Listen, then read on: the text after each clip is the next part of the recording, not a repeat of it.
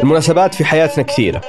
في مناسبات تكون خاصة تتشاركها مع عائلتك وأصدقائك. في مناسبات أكبر شوي تشمل كم واحد من أقاربك أو زميل من العمل. وفي ذيك المناسبة اللي البعض يجلس يجهز لها سنين ويحضرها القريب والصاحب والجار وحتى الغريب. في الحلقة من أشياء غيرتنا قصة الزواجات.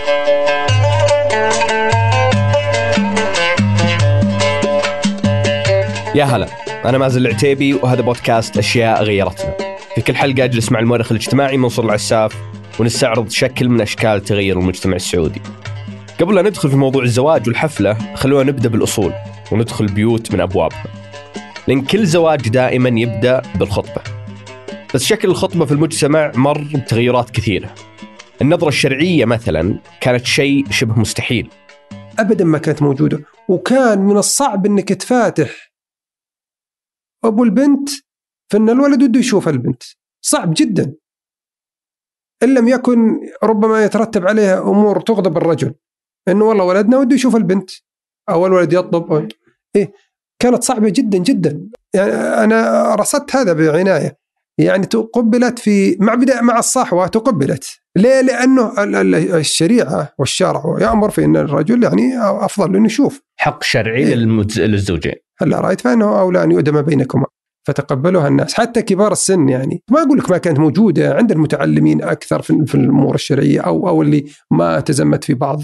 آه، هي عادة وعادات وتقدمات تزمت فيها. يعني حتى أبناء السبعينات أو بداية الثمانينات كان يقول جت مناسبة حي زواج عفوا عيد فطر وهو خاطب الآن وخالص. يا رجل ملك. فيجي يتصل على الآن هو عمه وعمته وخاله وخالته يبي يتزوج- انسابه يهنيهم بالعيد. فيقول فلان هبا يهنيها. صعب عليه. صعب يهنيها بالتليفون. بعد الخطبة تبدأ الترتيبات والأمور اللوجستية اللي من أهمها المهر واللي يعتبر من أكبر هموم المقبلين على الزواج ال- المهر حلال. آه، ثق ثقة. لو- بقول لك إنه في أشياء يعني أقل بكثير لأن في تسامح. أنا قلت لك إنه في عقد اجتماعي. أحيانا هم يتفقوا على شيء معين.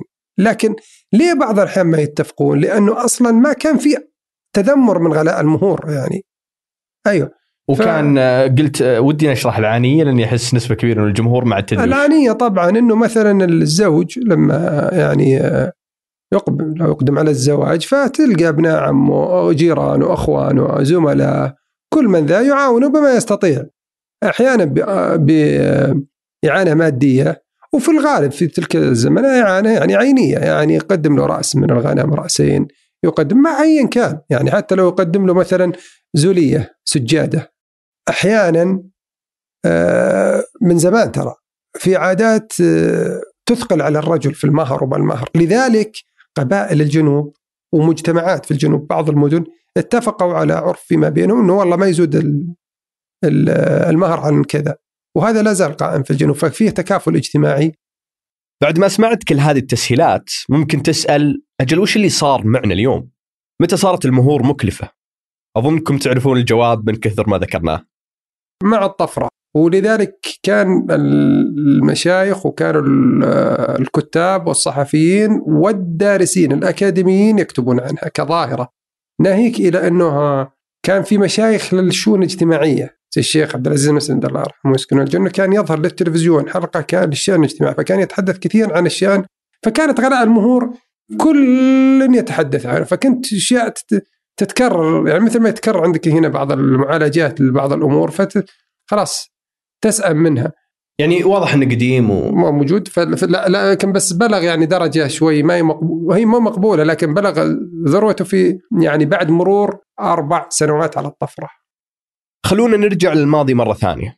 فتكلفة المهور المعقولة والتكافل الاجتماعي بين الأقارب والمعارف ما كان هو الشيء الوحيد اللي مسهل موضوع الزواج. حتى فكرة البيت كانت بسيطة على الأقل في البداية لين يوقف الزوج على رجوله. إنه المرأة تبتجي مع بيت الزوج تدخل حياة أسرية أخرى مخصص لها في نفس الدار غرفة أو تقدر تقول جناح يعني مخصصة للأبناء هذا وهذا وهذا. بنات الرجل مخصصات لها يد يعرف الرجل بناته مخصصات لها غرف في عند ازواجهن فالرجل دائما يعني يكون آخذ احتياطاته في منازله لزوجات أبنائه مثلا أو غرف أبنائه. ولو حبيت تبني بيت وتأخذ أرض ما كان مشروع يكلف ملايين الريالات وسنين من العمر. يعني كل مثلا شخص له جزء كبير من الأرض. يعني يستطيع انه يكون فيها له مزرعة فيها يكون له مثلا ديوانية كبيرة خاصة استقبال الضيوف على قلة ذات اليد. كذلك في الخيام. الخيام وبيوت الشعر فكل شخص له جزء كبير. أكبر من منازلنا الآن طبعا أكبر بكثير. فالمشكلة ما هي موجود لا في لا في قرض عقاري ولا فيه أرض شراء اليوم يفترض كثير من الناس إن الرجال عليه أغلب تكاليف الزواج. بس الصدق هالشيء يختلف من منطقة لمنطقة وهو مرتبط بالعادات والتقاليد لهالمناطق. أحيانا هذا عاد راجع للعادات والتقاليد إنه يكون من يتكفل في الزواج. خليني بقول لك هنا علشان ما في هنا في سدير يتكفل أهل الزوج في كلش. في القصيم قصر الأفراح والعشاء وذا كله على أهل الزوجة. طبعا أبي أنوه أن في هالحلقة نركز على الزواجات داخل المدن. ولا قبل المدن فمعروف الزواج كيف طريقة الزواج يعني. آه خيام تضرب و أو إذا كانوا مثلا من المستوطنين في إحدى القرى أو الهجر أو المدن آه أي برحة قريبة للمنزل. أو زي ما تقول في إذا كان من أهل الزراع ذا في المزارع أطراف المزارع فالحياة بسيطة جدا. أحيانا تعرف العادات والتقاليد والمسميات تختلف اللي يقول لك والله حفل اللي يقول لك تحوال اللي يقول لك إلى آخره يعني. لكنه هو في في العادة إنه يوم واحد واليوم الثاني يكون يعني زي ما تقول آه، يعني مناسبة في أول كان غدا. ومع دخول المدنيه برضو استمر هذا الطقس كذا أو العادة. استمر يكون عشاء في الغالب يعني. اليوم اللي بعد العرس ولا قاع لكل قاعدة شواذ يكون اليوم اللي بعد العرس دخول الناس في الحياة المدنية في الستينات غير شوي في شكل الزواج. بس في نفس الوقت كانت الزواجات في المدن هي المكان اللي يجتمع فيه الغريب والقريب عشان يشاركونك الفرح ومو بالضروري فرحانين لك وبزواجك لأن الفرحة تجي بأشكال مختلفة. يعني أنت تعرف تلك الفترة كان الحالة الاقتصادية ما هي مثل مثل ما بعدها من الطفرة. فكان لا تتصور كيف يفرح الأطفال وغير الأطفال وحتى المساكين والفقراء اللي يكونون أطراف المدن ويسكنوا صفيح ومن أبناء ال ال يعني البلد تو البلد ما تشكلت في في في مقومها المادي. فيجتمعوا. وما كان في أحد إنه لازم يحضر اللي تعرفه ولا اللي يعرفوها العروسة. لا لا لا كانت مفتوحة. أنت لما تقيم عرس معروف إنه طبعا يبي يجيك كل الناس.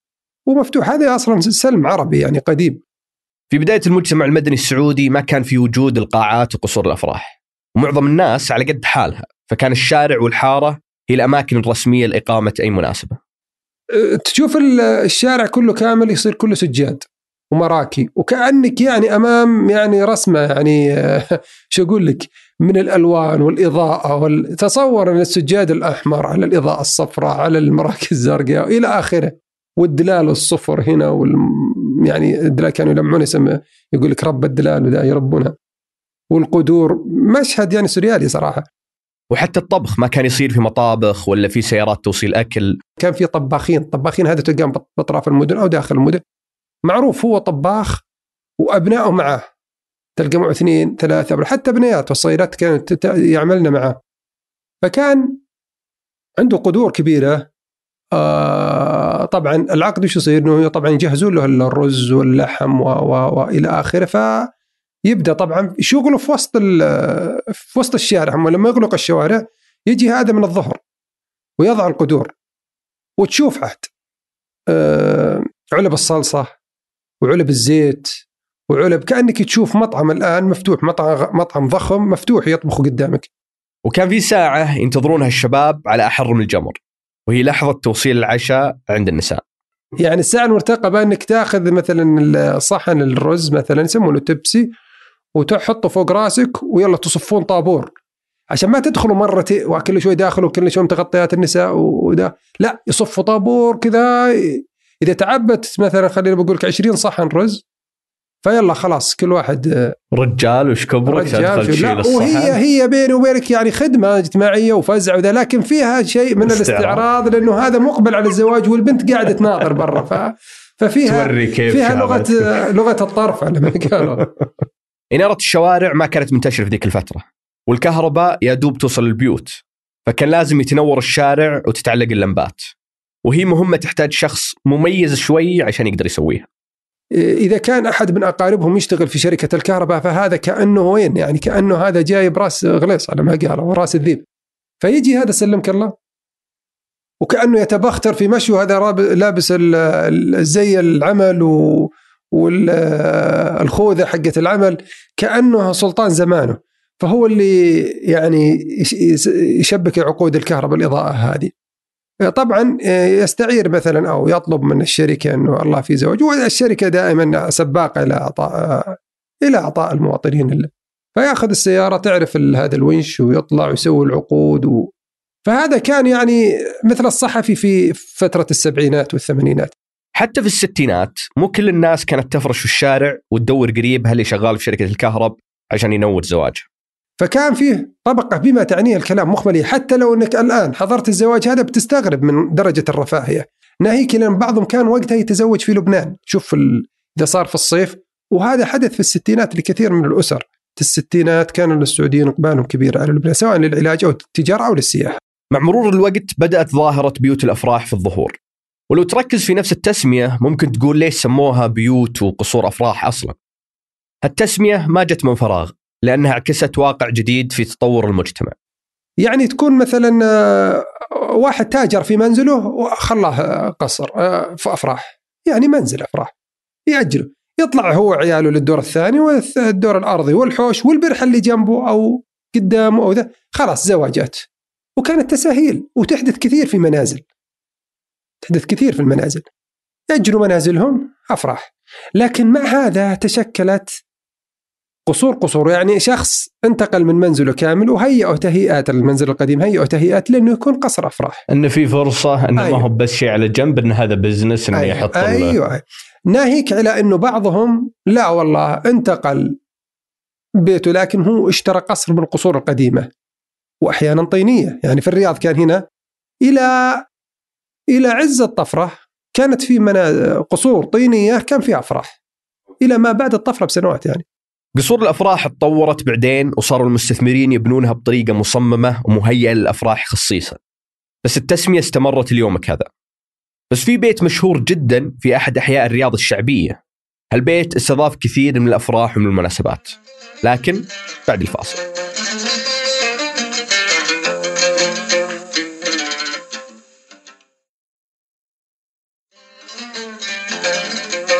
قبل الفاصل كنا نتكلم عن واحد من بيوت الأفراح اللي يعد من أقدم وأشهر بيوت الأفراح في الرياض.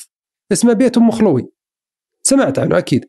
أنه مرأة وعندها ابنائها ايتام وقاعدة تشتغل لهم في تقريبا هو تقريبا هي في منفوحة وقيم زواج عندهم فكانوا كلهم جلسوا في البرحة اللي ملكهم أو جنب بيتهم فشار عليها أحد أقاربها إنه هي ما البيت كان دورين تطلع هي وابنائها فوق وإذا جاء الزواج وتخلي الدور الأرضي للنساء والبرحة هذه تخلي فيها زواج الرجال. ففعلا تمت هذه ونجحت نجاح كبير. كذلك برضو بيت أم سرور من الشرق منها يعني مشهورين البيتين هذه. هي عرفت عند انها إنها الزواجات الشعبية آه، اللي فيها رقصات الزار يعني اشتهرت بالأمر هذا. عموما هي يعني شرت بعدين الأرض اللي جنبها وتاجرت في الأمر هذا يعني زواجات تطور المجتمع في عادات الزواج ما كان مقتصر على المكان بس لأن سفرة الأكل نفسها بدأت تتغير. الاقبال على الفنادق في نهاية السبعينات بداية الثمانينات يعني تطلب وجود دخول أكلات غير سعودية غير غير مي محلية. يعني أنت تشوف الكبة والكبيبة والورق العنب والتب المتبل والتبولة وذي تشوفها في تلك الفترة لكنها ما كنت تشوفها في قبله. ظهرت معها آه ظاهرة البوفيه المفتوح. هذه نقلة جديدة يعني إضافة عليها.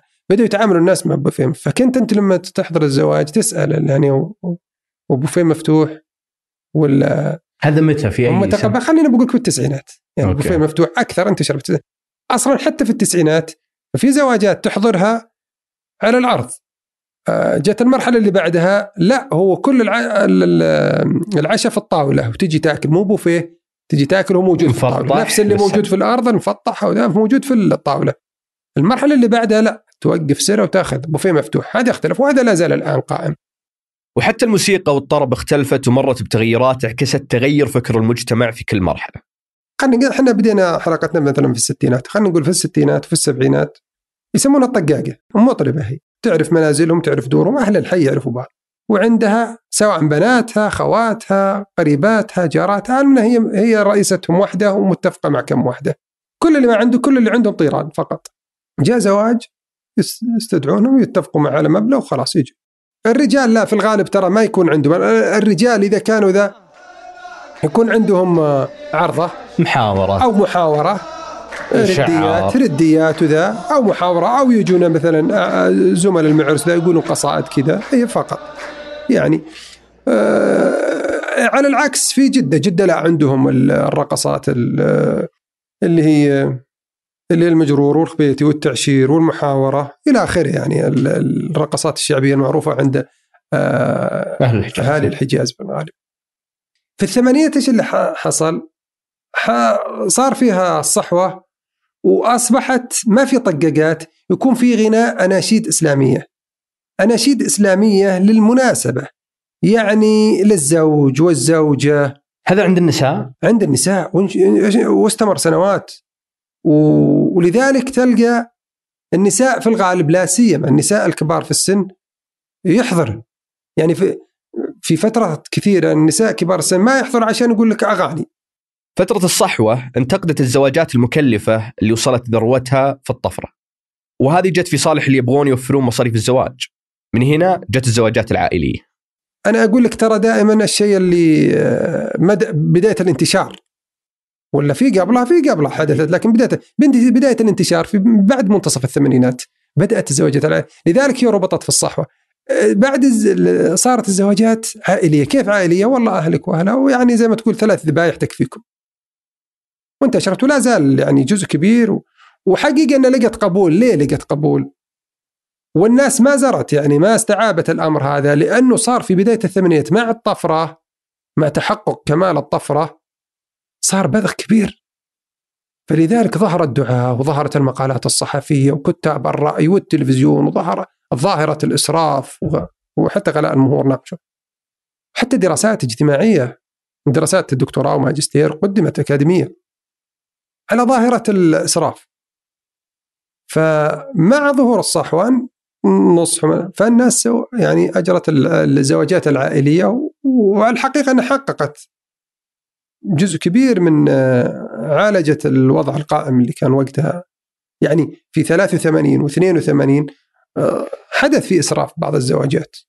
الآن مع التأثير الضخم للطفرة كنت متوقع أن ظاهرة بطاقات الدعوة للزواجات كانت جزء من آثاره بس منصور يقول إنه شيء قديم وموجود من السبعينات والستينات حتى. والغريب إنه ما تطورت يعني حتى ما تطور الأسلوب. خط ذهبي على ورق أبيض ذكرت هذه ما تطورت. ونفس العبارات. ما تطورت. بدا التطور فيها إلى حد ما في نهاية ال... في نهاية ال- الثمانينات. يعني تصور السبعينات وبداية الثمانينات يعني نفس الكليشة. ظهرت مع الصحوة عبارات كانت جميلة اللي هي الدعاء. بارك الله لهم وبارك عليهم وجمع بينهما بخير. هذه ظهرت مع الصحوة.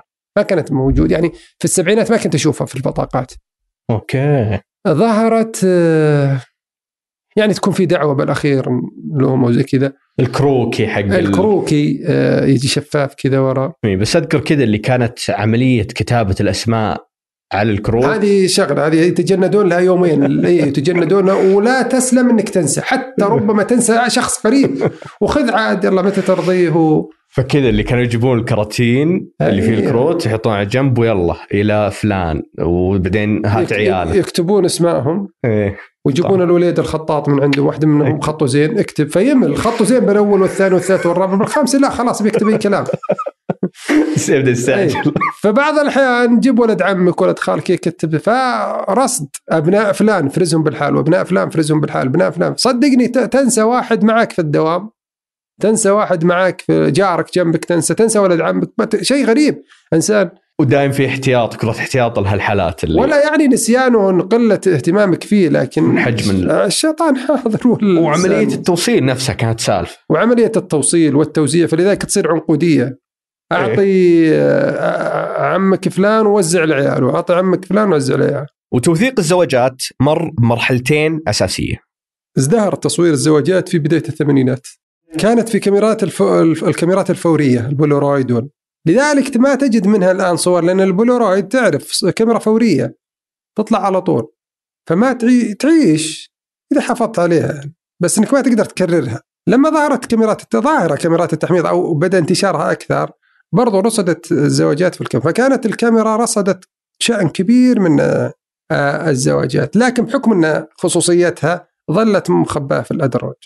متى بدأ التسجيل في الكاميرات الفيديو؟ بدأ في آه، نهاية الثمانينات في التسعينات. التسعينات تكثر فيها كاميرات الفيديو بل أنه ظهرت شركات حتى كانت قديمة لكن ازدهرت أكثر في التسعينات إنه يكون في شركات تقوم في العملية هذه إنه تسجل لك زواجك بالفيديو كامل.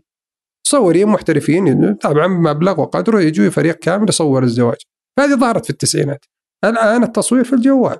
ترصد زواجك كامل في الجوال. يعني زملائك تطلع لك صور في زواجك أنت ما من زوايا أنت ما كنت تتوقعها كل شوي يدفل لك واحد أو برسل لك أحد زملائك صورة. وبعد ما تنتهي الأغاني وتنطفي فلاشات التصوير يبدأ شهر العسل. وكانوا فعلا يعني يطلعوا لأوروبا وأمريكا.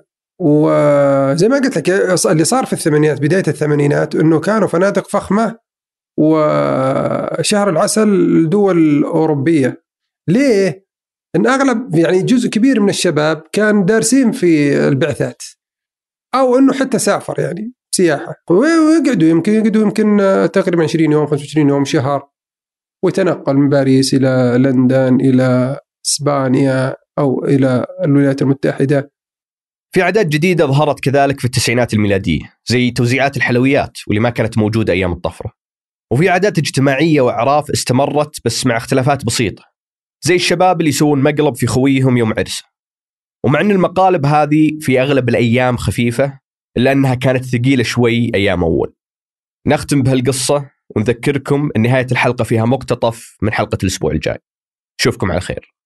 بعضهم كذا يعني درجة السقف المزح عندهم عالي إلى درجة أنه تكون يوم الزواج هو وقت المقلب اللي مسويه بزميلنا فلان فلذلك يأخذوا زميلهم ويوضعوه في جهة معينة في وقت زواجه ويتركوه يرجع بالسيارة بالحال. وتشوف, وتشوف طبعا هذا يبي يتعب وزي كذا. وطبعا خطيرة حقيقة لكنها للأسف إنه هو برضو إلى جاء وقت زواجه يبي يسوي المقلب هذا فيهم. فلذلك هم أحيانا يلجأ من تم عليه المقلب يعني أو أو من فعل المقلب إذا جاء زواجه بيكون محترز هو شوي.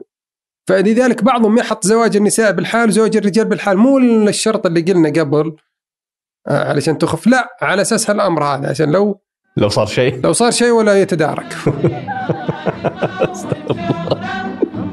هذه الحلقة من بحث وإعداد الرائع منصور العساف أنتجها وحررها الكيكة ثمود بن محفوظ. عدلها صوتيا محمد الحسن ورجعها عبد الرحمن أبو مالح ولوليد العيسى.